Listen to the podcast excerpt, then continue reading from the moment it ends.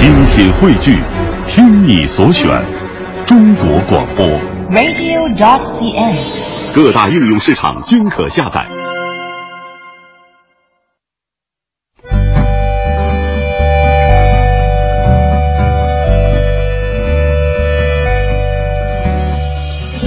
讲述看不见的心灵故事，记录几代人的情感春秋。周一至周五二十一点，我们和您一起重温那些年。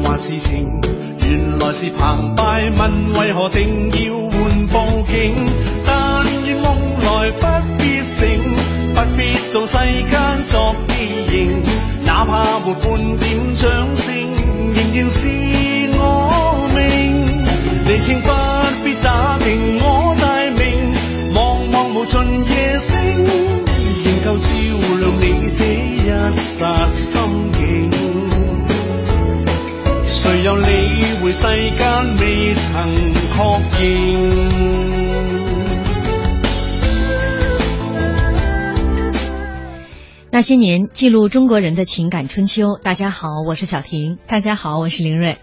在民国时期的广州，凡是被冠以“太史”二字的新菜品，必能不胫而走，风靡一时。因为姜太史公本人就是最好的品牌。广州人吃蛇的风气，其实呢也是从太史公兴起的。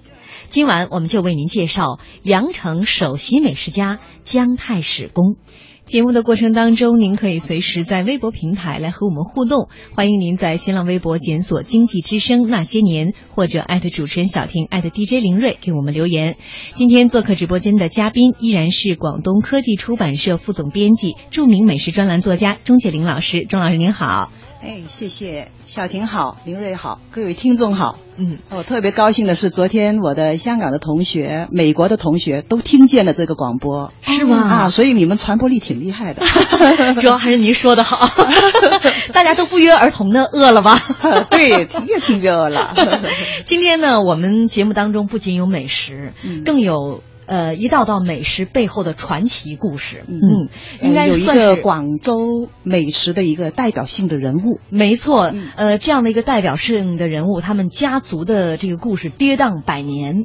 呃，我们今天的片头的歌曲是电视剧《南海十三少》当中的这个插曲，《南海十三少》其实讲的就是我们今天要说的姜太史公他的儿子、嗯、第十三个儿子。哎，对，嗯，第十三个儿子，南海十三郎。嗯，要说。这个广州的这个美食，嗯，这个有两家是吧？嗯、一个是谭家，嗯，一个就是姜家，对，嗯，姜太史公就是其中的一家，对，嗯，他这个太太史公，他的这个名称的由来，嗯。啊，为什么大家叫他太史公？嗯，因为他呢，当年呢，他考上了最末的一班的进士，嗯，那么那个考上了进士之后是晚清，晚清，哎，晚清等于最后一年，一九零四年。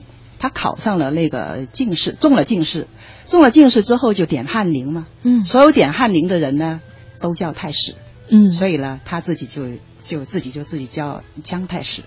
那我们一般都叫他太史公，习惯叫了太史公，嗯、很亲切的。所以到现在，可能他本人的名字江孔殷，哎，江孔殷、啊、很少忘了，对，嗯、很少有人提及。嗯、但一说这个太史公，可能广东人都知道。对对，太史公都知道。而且他的菜吧叫太史菜，也不叫姜姜姜什么菜，嗯，但谭家的就是谭家菜啊，他们家就叫太史菜。对，哎，要比如说太史蛇羹是吧？对了，啊，就是从他们家，呃。他应该算是他们家的私房菜，对，呃，真正私房菜，呃真正的私房菜。哎最高级的私房菜，哎对，，变成了现在的广东的一道美食。嗯。那曾经这个江家在广州算是一个大户人家，很大。嗯。那个他们在荷兰，你看珠江就从城市中间穿过，嗯。那他在他在荷兰的那边，他们家占了四条街，嗯。嗯，四条街，然后呢，那个那个他的祖上啊，祖上是茶叶商人，哦啊。家境就很殷实，哎，很殷实。人家已经说过嘛，就是三代富贵才才能养出一个会吃的人，嗯他就是。三代富贵方知饮食。哎，方知饮食。对了，那那个一说三代人的努力才能养出一代贵族来，嗯哎他们家有点这个意思。那么他的父亲呢是号称江百万的巨富，啊，是茶商。嗯，那么年轻的时候在上海那带呢就卖茶叶的，那么后来到晚年呢就回来广东了。那么那个江孔英也自然也就在广州这边长大了。啊嗯嗯。他们家这个大户人家，你看一一家就占了这个四条街哎呀、四条街，而且这第三大宅。而且这家里边哈，就说养花养的花花草草，嗯说这兰花就一百二十种，他特别喜欢蓝，以前不是说君子爱兰吗？嗯，哎因为他是文人气质对对对啊。你想，最后一代的这个进士啊，对对对翰入了翰林，对而且当然了，他自己也挺喜欢养花的，就是太太就有十二房，对了，你看多大啊！一百二十种兰，十二房太太，关起门来有五六十人吃饭啊，嗯这么大一个家族。嗯嗯，我们都说今天其实讲的这个姜太史公，嗯他前面的这个头衔叫做美食家，嗯我们并没有把他定位为一个厨师，嗯或者说一个一个菜品的创始人。他不下厨的哈，他不下厨，他他自己不下厨，他就是一个鉴赏家，但是他逼着那个厨子不断的改进。就他把他们家的家厨都逼成了大厨。对了，对他们家，有多少厨子呀？啊，四个，四个，哎。就专攻哪方面呢？对，一个是中菜，嗯。啊，一个是煮中菜的，炒炒大菜的啊，嗯，一个是煮西菜的，嗯。因为他后来做了那个烟草公司总代理，嗯。一个美烟草公司的华南总代理，所以经常要跟洋人很多洋人来往，对对，他家有个西厨，嗯，那么他家还有一个那个点心厨，做点心的。做点心的，专门做点心，啊还有一个斋厨，就是相当于做素菜的，素菜的，对对啊太全了。啊，四个厨子，你想想，就四个厨子都成为名厨了。对 对，真的一代名厨，就在他的这种打磨下，嗯才可以出来。嗯，对你说从江家出来的人，那口得多刁啊！他自己应该就特别刁。对他自己很刁。那你看看啊，我跟你说个例子哈，比如说当时他吃那个李云子，李云子啊，李云子是什么东西？啊，其实是小蓬旗这个蓬旗是什啊？，小蓬旗就是呃，螃蟹最小最小的那种啊，哦在河里面的爬爬爬来爬去的。嗯嗯，就沙滩上经常我们看到那哎，种爬的最就小跟我们那个就是一元的那个硬币差不多大小的，那啊个肚子这么小的啊嗯啊，那个东西，那个东西呢产卵，嗯，它那个卵你想想一个能挖出多少是吧？嗯当时的这个太史公呢，就是在家里就吃这个这个李云子，就是它的卵，它的卵叫李云子哈。然后问一下，为什么叫李云子这么风雅的名字呢？呃，因为那个说这个彭琪走路的时候，两只手像拱起来作揖的样子哦，啊啊，你说很有礼啊。哦，像像就像作揖行礼，哎，对对对对，像像行礼啊，那我就知道了。行礼，那啊那卵，他他儿子嘛？他的孩子嘛？哎，就是所以叫李云子 啊。李云子他生的时候是其实是浅灰色啊，灰黑色的哈，嗯，但它熟的又非常漂亮，熟的时候是珊瑚色，哦啊哦，就像我们平时看的鱼子一样那种颜色，哎，有点像，有点像，就最艳的那种。嗯那么当时的那个那个孙女啊，啊那个江献珠呢就回忆，她怎么挑剔了？她说人家拿了李云子来，哇，人觉得无比金贵哈、你看这东西多难得。嗯，那么她每年呢，等于是春夏之交，她才产一次卵，那你收集很多才有一瓶。嗯当时人家给他们家就送了，应该是送了不少。那么他就最喜欢用李云子炒鸡蛋。那么他呢叫那个大厨，那天呢他就叫大厨炒一个李云子鸡蛋啊，给他炒。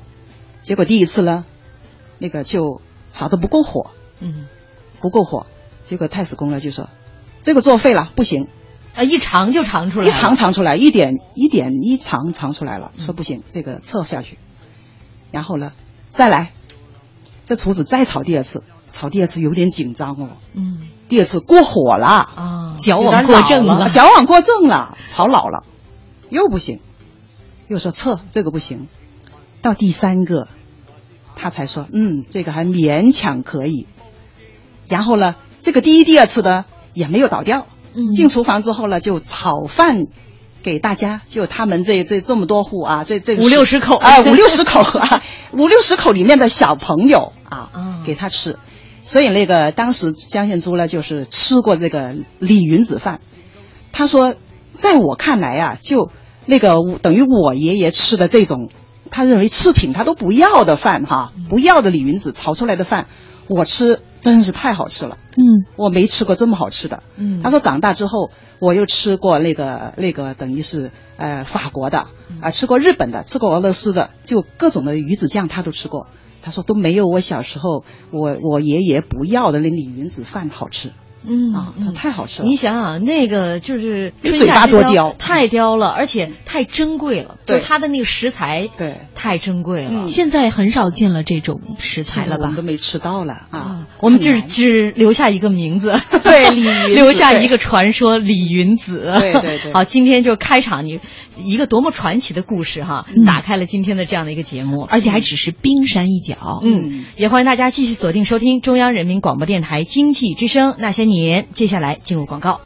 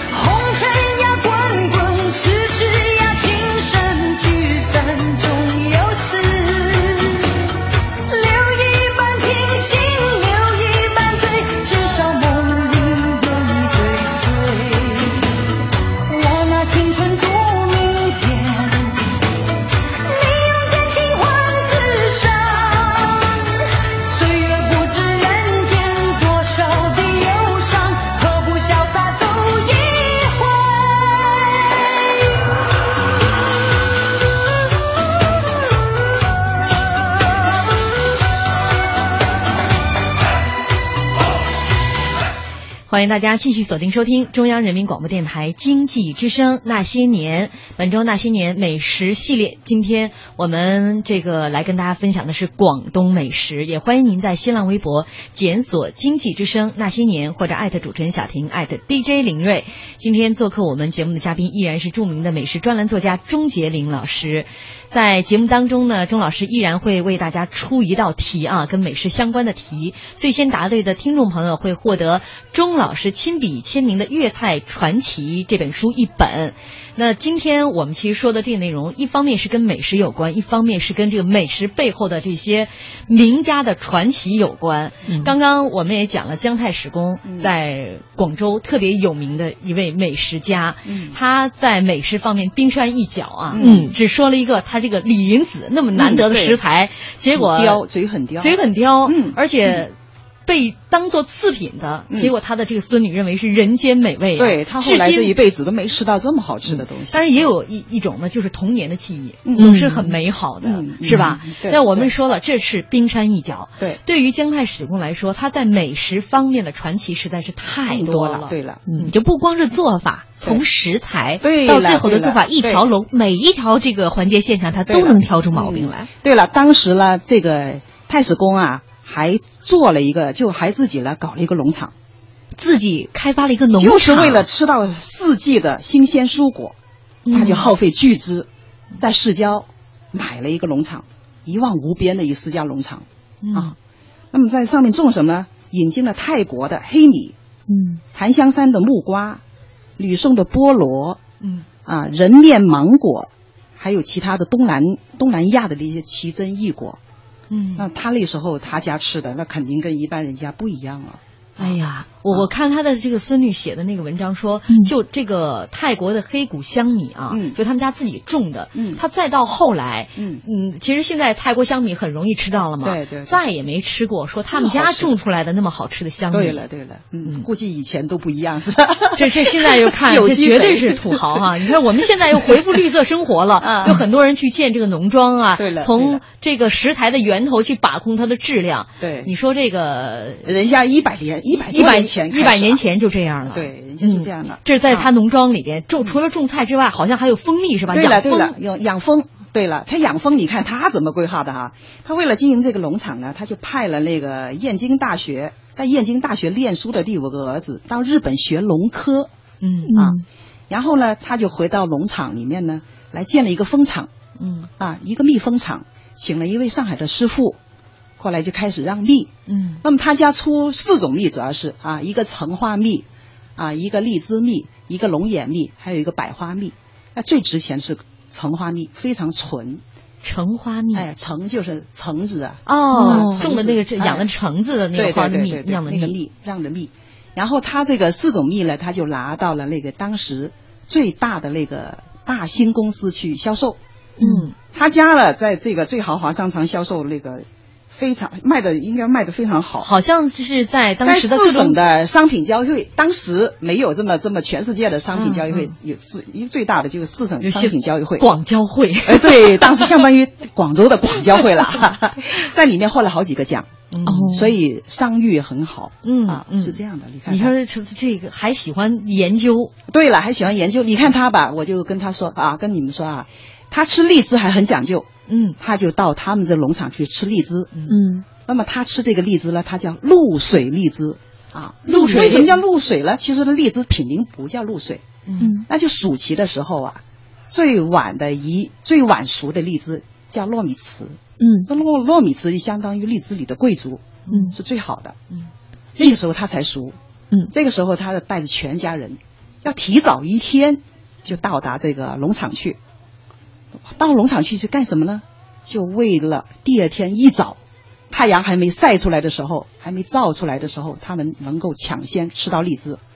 嗯，那么这个太史公露珠没有干，没哎有被太阳晒干他。说主要是经过一天晚上的这个温和暖的交交替啊，那个荔枝那时候是最鲜甜的，嗯，最鲜、最甜、最脆啊。这是暑期最晚成熟的那一批。哎意思是说，在这一批之前的荔枝，他们家是看不上眼儿的。哎，都吃，但是不一样。嗯那些是用快马送到城里面就可以了。这境界比但是这个杨贵妃不知道高到哪儿去了哎呀！对对对对，其他的那个前两批呢，他是送到家里来，快马送来，当时的快递就是快马了。嗯嗯然后第三批他们要亲自到这个荔枝园去，等于到这个南斋农场去。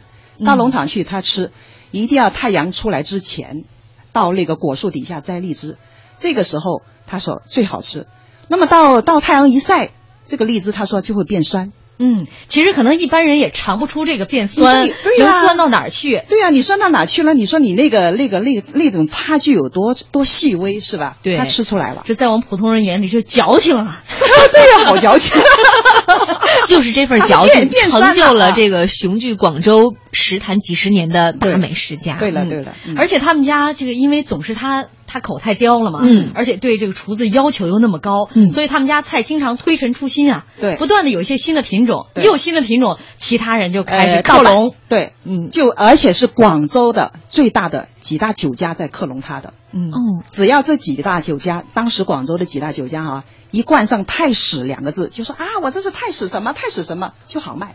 嗯就只要打上“太史”两个字，人家知道广州就一个其。实有是有几个人去太史公家尝过这种菜呢？对呀是吧？因为太史公还比较有意思，嗯他对美食挑剔到什么样的程度？嗯咱们一说就是大宴宾客，嗯啊，席开百桌，嗯，这个太史公家里边每天就一桌，不会对啊，要要宴客只有一桌，，对对这是为了保证品质。对，他说厨子要用心做的话，每天只能保证做好一桌。嗯，所以后来呢，全国很多私房菜想学他，也是要从这个数量上控制。嗯他不相信一个厨子可以沿开百席及，席席都做得好。嗯所以我们去吃什么，尤其什么流水席，没有吃，这不是不真是真吃不到什么好东西。其实很多现在饭店也在学这一招，叫饥饿营销。嗯咱们其实也可以学学，以后每天在家里边只做一餐，啊美其名曰做多了有失一水跳准。我觉得那些年以为要在节目当中饥饿营销，今天不播了。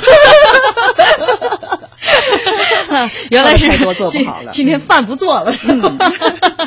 哎呀，这个太史公他们家的这个这就每天就这一桌呀、嗯呃，就吸引了各界人士。嗯但是很多人能够就是以能够到太史家、太史公他们家去吃一顿饭为荣。对、嗯对，当时政界、军界什么人都都希望他请到。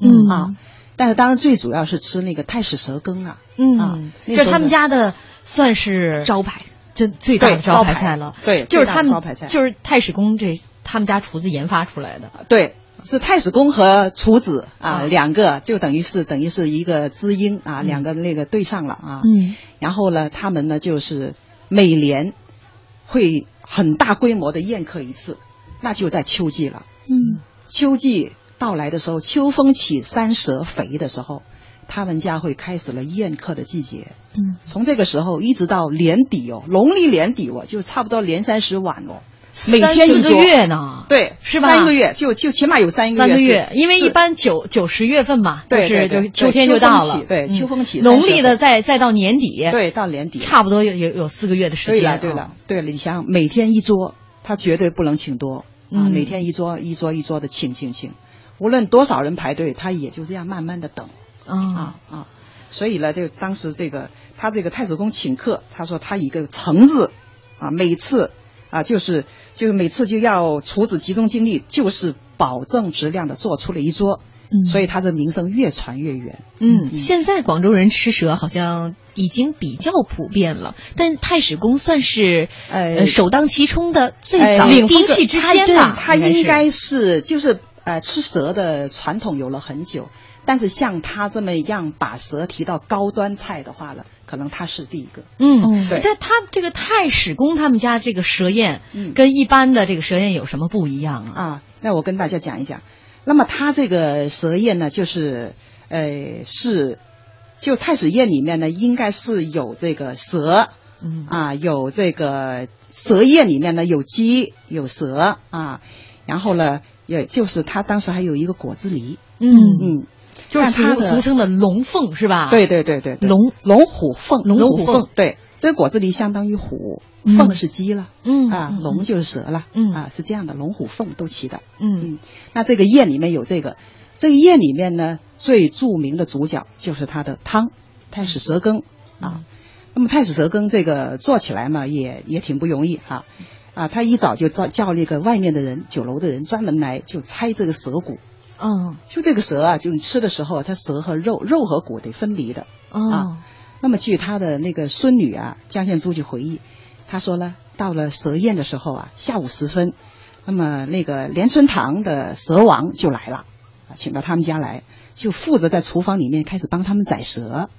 那么宰好了蛇呢，就放在沸水里面一一过了一下，煮了一下，才开始了切成丝丝。嗯丝丝。那当时他说很神奇的，他说有一个女工啊，就手捏着一条蛇，拇指伸到蛇肉里面，就是轻轻一掏，他说这个蛇肉和骨就分开了。嗯超过之后哈，然后就剥出来了，然后就把那个蛇肉啊切成丝丝，就慢慢慢就等用了。嗯啊那么这太史羹呢，就据现在各方在传哈，那么他怎么样的有什么秘诀呢？他的秘诀呢啊，说是在蛇汤上面，这个蛇汤呢和上汤呢要分开烹制，嗯我们一般就拿个上汤下去哈，它是不混的。那么蛇汤要用那个陈年的那个陈皮，就远年的陈皮，陈皮不是时间越长越好嘛，是吧？再跟那个竹蔗，我们广东很喜欢用那个竹蔗，竹蔗是什么啊甘蔗？哦，甘蔗啊啊，竹蔗，但是它这个甘蔗是白色的。我们我们一般的甘蔗不是黑皮的嘛？对。它是白皮的。哦。啊，白皮的竹蔗，跟这个竹蔗一起包，之后呢，把那个蔗渣去掉，啊，再加上汤料、上汤和配料一起，那么那么多年以来呢，就大家以为呢，龙虎凤呢是一炉把它煮出来的，但是呢，这个这个后来这个那个呃江献珠，哎他的孙女。就说，呃，其实这舌羹里面嗯没有果子狸，果子狸是在这个舌羹之后单独上的。哦，啊，是这样所以你看，必须人家自己家人才知道。哎，对对对，他去他 都是各种传言。回忆，对，他说果子狸是这个蛇宴里面的压轴大菜，嗯就不在羹汤里面啊。嗯，而且说这个汤里面还有一味这个菊花，哎，菊花自己摘的，他们家也是自己种花园种的，对，那个哦。大的白菊，嗯啊好像据说好像养养花儿的也跟他们家厨子是配对的，都属于哎对对对四个大厨，四个养花的花王。对对，还有一个就是那个除了这个菊花，这个这个大白菊，他其他他不要外面的，就要自己家的。嗯。啊。那么应该它的香味是特别好的，特别配搭配。然后还有一一种是柠檬叶，柠檬叶了，他那个江向珠回忆就说切的特别细，跟头发丝这么细。柠檬叶，这是啊刀工非常棒。哎，就说他们家厨子的刀工呀，切的这头发丝这么细。但现在各种都是这种这种技艺，嗯都是传闻。嗯就是太史公他们家这个太史蛇宴，嗯究竟有哪些菜？嗯，现在已经无人能够说得全了。，对了，所以呢，很多种说法都有哈。嗯那它的配料呢，我我我我我我数一下哈，大致有这么一些哈，有鸡，有极品鲍鱼，呃，有明肚，就那个叫鱼鱼胶，我们昨天啊说的那个哈，花椒哈，嗯花椒哈，木耳、冬菇、冬笋、生姜、陈皮，它这些东西都切的细细的、匀匀的，像丝一样。最后呢，再汇合上一个没有没经熬过汤的水绿蛇丝。嗯，嗯，没经熬过汤那个蛇，从这里面也能看出来，广东粤菜特别讲究的就是粗料细做。对了，嗯对了，非常的精工啊！哎呀，这太是蛇宴，我们广告之后继续为大家讲。人皆尋夢，夢裏不分西東。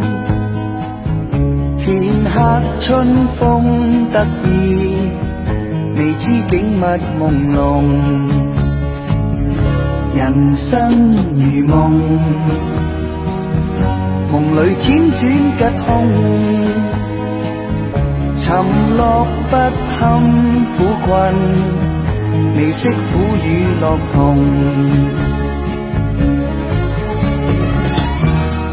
天造之才，皆有其用。振翅高，無需在梦中。南柯长梦，梦去不知所蹤。醉拥他朝醒覺，是否跨风成龙？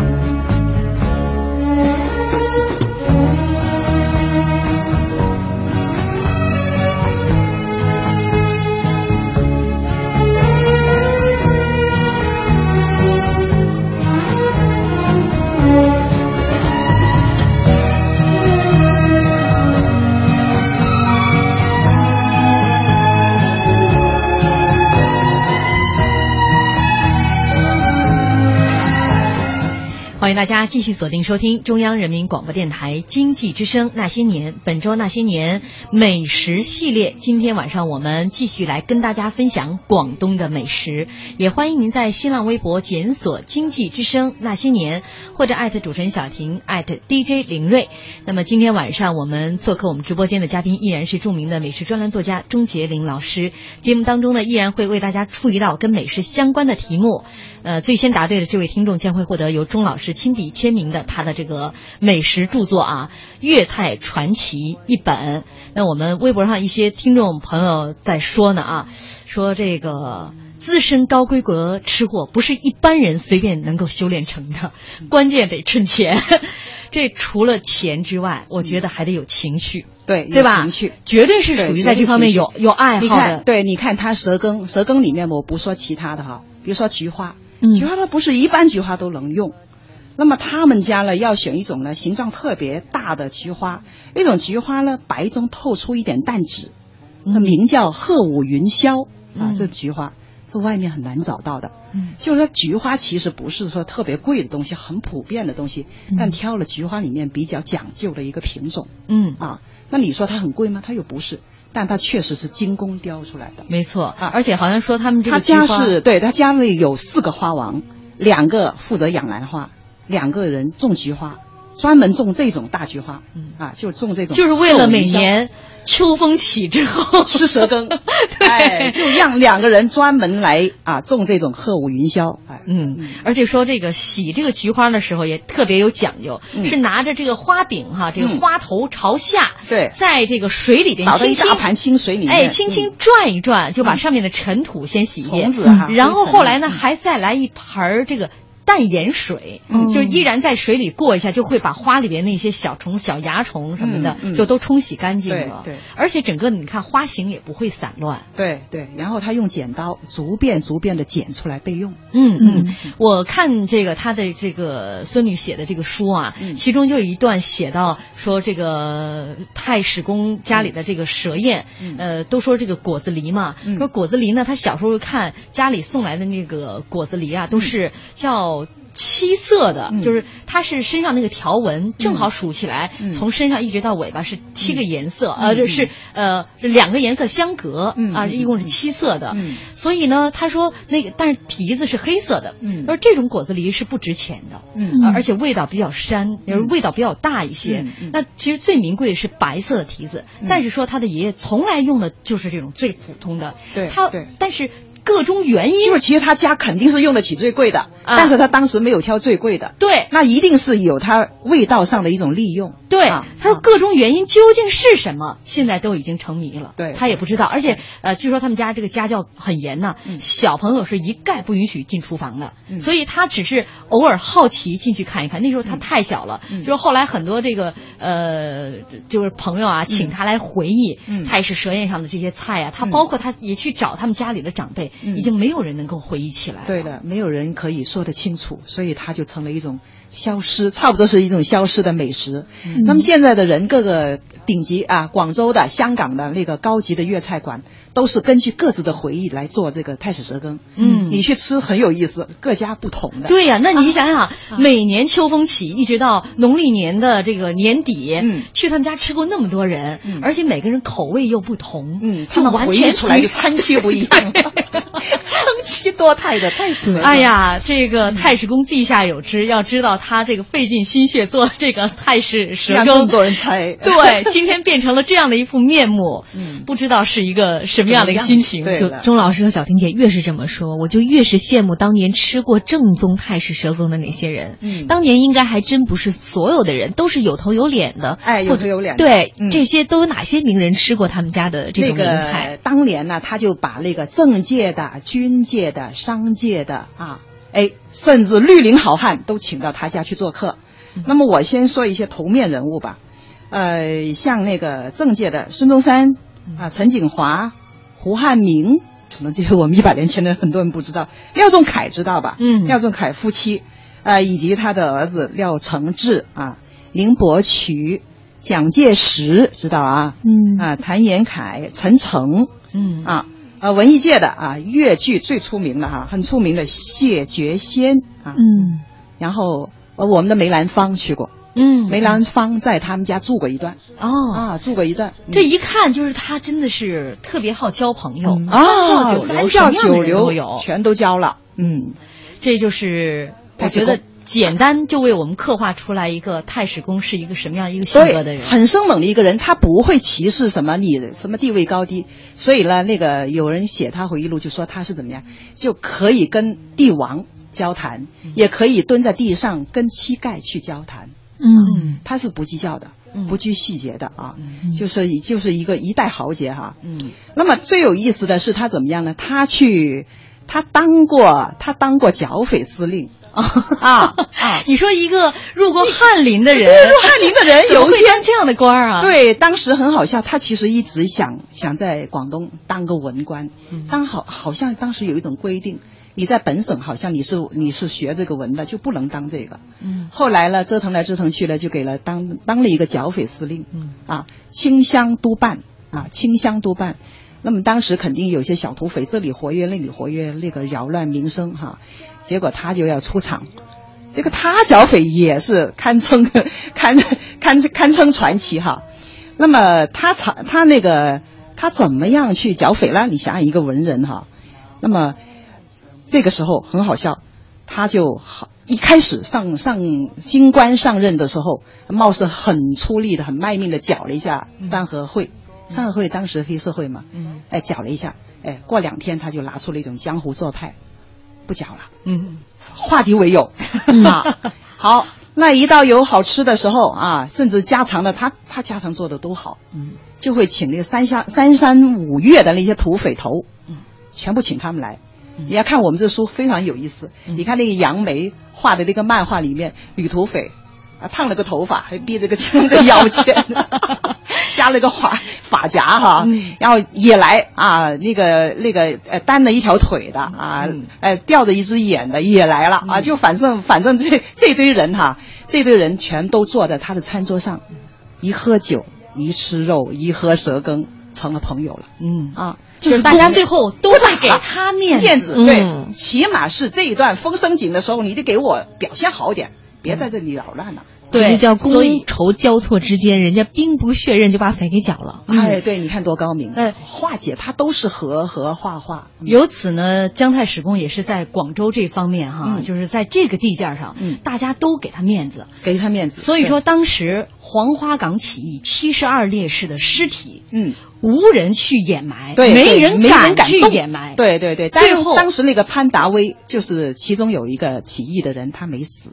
嗯，他他他就跟太史公商量，他说我我想把他们收敛，但是现在清呃就清廷可能会镇压，嗯，这样还是靠太史公出面摆平各方关系，然后让人去收敛，嗯然后这个历史细节是记在了黄花黄花岗，现在还有一个记录。嗯，啊据说这个事情结束之后，孙孙中山专门去去的登门门拜访，哎，拜访他。带着宋庆龄上门去，到太史地去，对。哎，到那个四条街这么大的屋子去，嗯，而且后来呢，这个抗战爆发之后，他的也把家里的老宅，嗯。也是贡献出来，也做了这个抗战，为抗战在做贡献。对但后来战事吃紧，他带着自己的家眷就到了香港。对对对，所以他的很多的机缘跟吃有关，他的命运也跟吃有关。他后半生这个命运多舛呢，对了对就是源于他到了这个香港之后，对。有就是之前他在做生意的时候认识一个朋友是日本人，对。他到了香港没有吃的了，全家人几十口人怎么办？嗯。就快饿死了。嗯。那个日本朋友给了他两袋米，对，给了两袋，那个不是一般日本朋友，嗯，那是香港总督哦啊，这还是还是魏叫不叫魏？就日本总督，因为他占领了香港之后，嗯有一个总督，嗯这个总督呢，其实当年就是跟他交往的，是他经商时代当烟英美烟草总代理的时候交的朋友，嗯，那么，那么他就就希望人家就希望他不要，就他说，呃，问他有什么需要帮忙，他说，哎呦，很多人骚扰，整天来收屋子干什么？嗯所以这个这个呃，日本总督呢，就就等于是给他下了一给了他一个条子，就免查，写着他家门口就贴着人人家的手谕啊，写着免查，然后再送他两袋大米，嗯。是这样的，嗯但是这两袋大米，一是救了全家人的命，对，但是最后也送了他的命，对是因为他后半生一直就扣着这样的一个对，就给两袋大米给他当成了就是他的污点了，对通敌的嫌疑污点，但其实他还是就是很爱国的一个人，他包括他的女婿，哎对其实，在汪精卫的汪伪政府，嗯。曾经谋职，对。也希望这个汪精卫希望他拉到广州，因为他有他他他那个声誉响嘛，嗯。就等于他在这个政界、军界、商界，他名望很高嘛。嗯。如果他到伪政府里面当官的话呢，那么伪政府就就等于是要很多人就顺过来了，嗯是这样。但他坚决不同意，嗯你第二天还登报声明跟这个这个这个女婿汪精卫的那个侄儿脱离关系。对啊，那在那个时代呢，他家里边已经是家道中落了，生意也没得做了，对还得养着那么多的人。嗯但即便在这个时候，太史公在请客方面，嗯毫不吝啬。嗯我们放一小段电影当中的片段，我们来听一听。嗯。一九三二年，太史公家道中落，可是他仍然挥霍无度，不善经营。最近请客多了，花费那些妻妾可就惨了。羊毛出在羊身上。老爷说，对客人不能怠慢。家里要是再入不敷出，他宁可把鸦片戒掉，也要把钱留下来请客。老爷可真伟大！哎呦，大爷来了！快点，快点！啊，老爷，老爷，你们都在呀？啊，是啊。对了，一会儿陈诚将军就要到，酒席都准备好了吗？准备好了。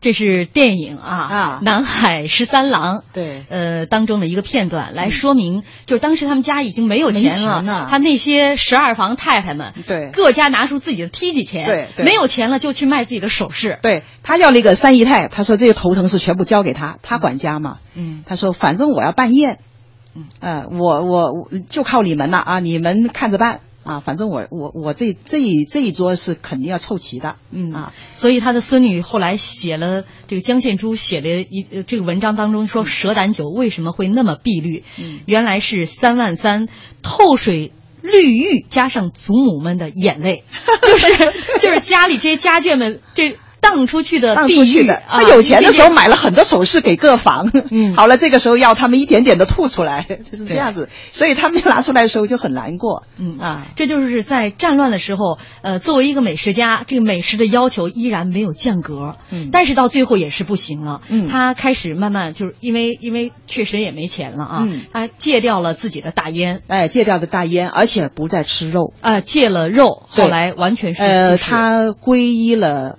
密宗，嗯，嗯。那从就此呢生杀都不搞了。啊，嗯。也也从此，嗯。太史公家的家宴嗯，也就消失了，消失于江湖消失了啊！但是他家吃的素，就那个斋斋斋呃斋饭呢、斋菜啊，还是非常讲究。嗯啊嗯。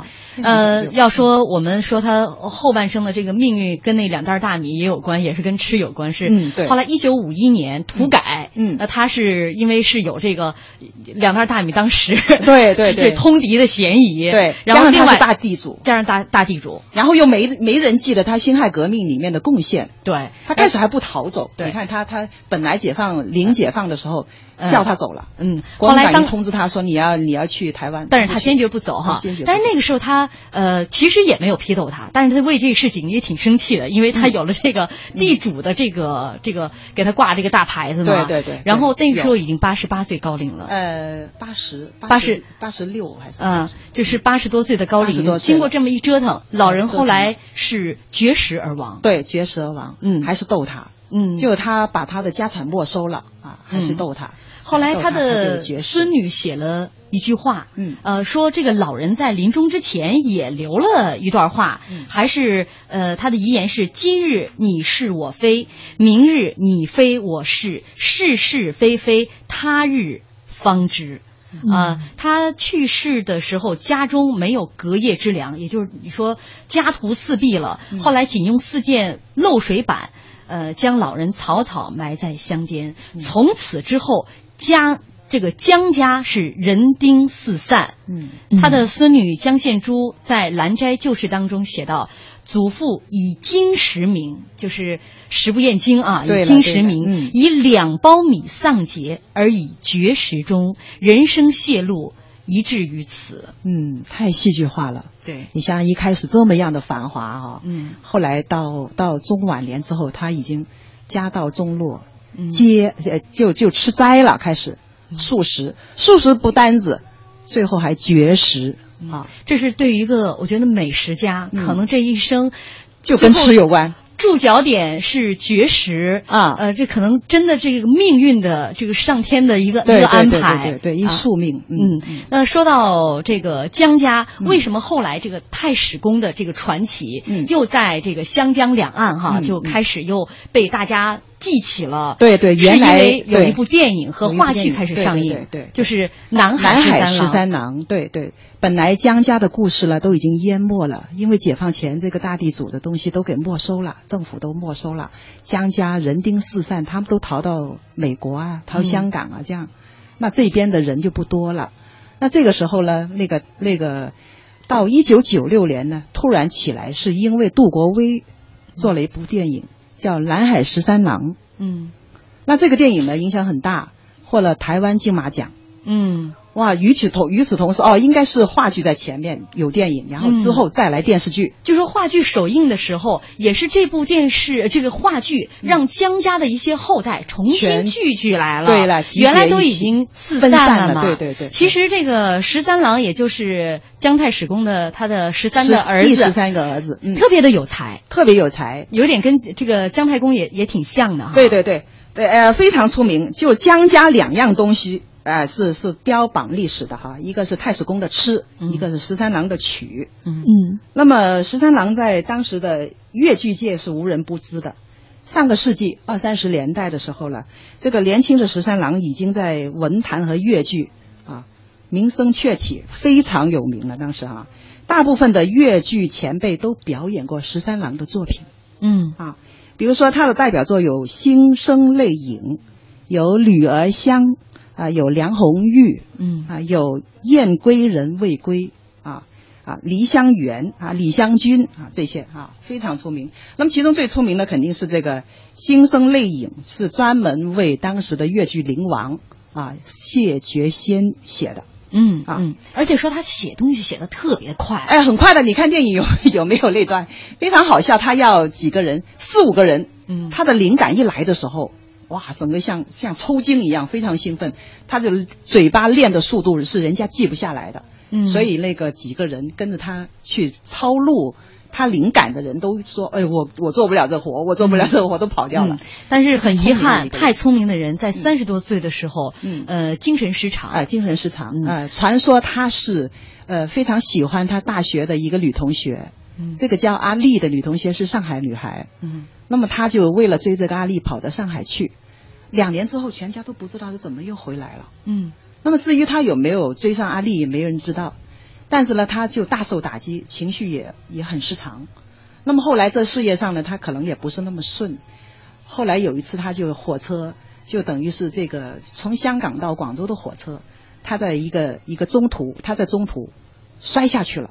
嗯，至今没人说他是故意跳想自杀，还是说他无意中摔的。嗯那个时候一摔就脑震荡嗯，啊。算是孤独终老。对了，后来他就在青山精神病院和那个市宝莲市这两个地方来回的走。嗯好一点的时候就去到宝莲市，后来差一点的时候又回到青山精神病院，香港的啊。嗯那么后来有一段五十年代初的时候，他是跑到了香港的，呃，叫轩尼诗道。嗯就贯穿港岛的那个有有那个无呃那个无轨电线无无轨电车的那那条路，嗯，很长的，也是个地方。也是这个命运颠沛流离。啊，所以啊很多人感叹，当时都没有人说特别敢嘲笑他，都说：“哎呀，这大户人家呀，怎么嗯到了这种地步啊？到了他们第三代哈，嗯。也是一个美食家，嗯。江献珠老师，对对对。呃，很遗憾是在二零一四年也？”是呃，去年的，对对对，嗯。应该是夏天。当时我看有人写了这个文章，就是说《舌尖上最后的贵族》走了。嗯嗯嗯，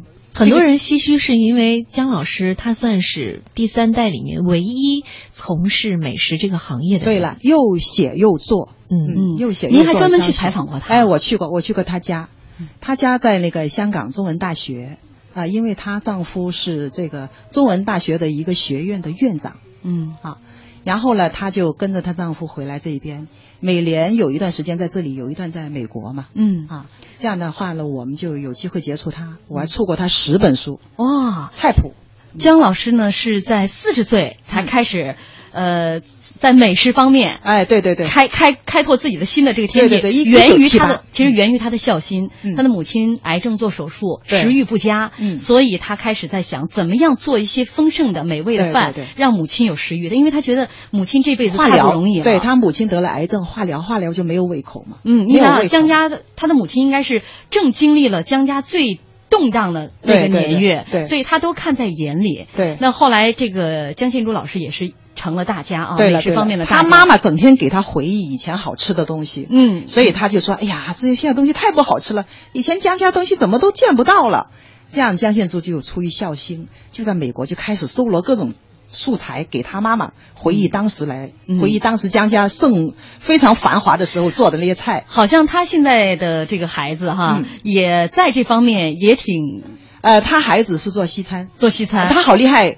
江献珠在美国已经上门到户，就说带着厨房、带着设施什么的，带着徒弟上人家门帮人家做大菜，哦，就等于高端私房菜。嗯。他女儿现在是怎么拿了那个法国蓝带的那个等于那个牌子哈，嗯。然后也上人家家里做西餐这个就是家学渊源了啊，是全家都爱美食。嗯，呃，我们有听众朋友今天还出题吗？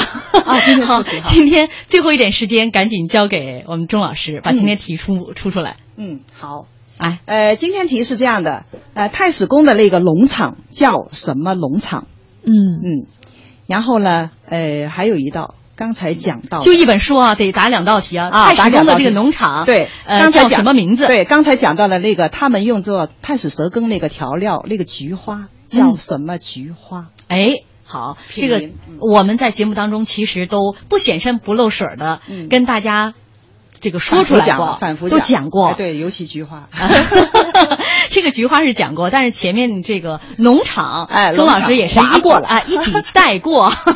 不知道哪位有心的朋友把这个记下了，第一时间告诉我们：一就是江家那个农场、嗯自酒呃自建的那个农场叫什么名字？嗯第二就是太史蛇羹当中他们用的菊花的品种嗯是什么品种的菊花？嗯四哥，你写白菊花肯定不对啊，太粗放了。这个题还是有点难度的，大家的回答都是只对一半错一半。你看，有朋友说江家农场，还有只回答出菊花名字的。啊所以这两个问题一定要都答对，才能得到钟老师的这本书。对我们必须得这个问题得上个台阶，还有江家农场大白菊花也是不对的啊。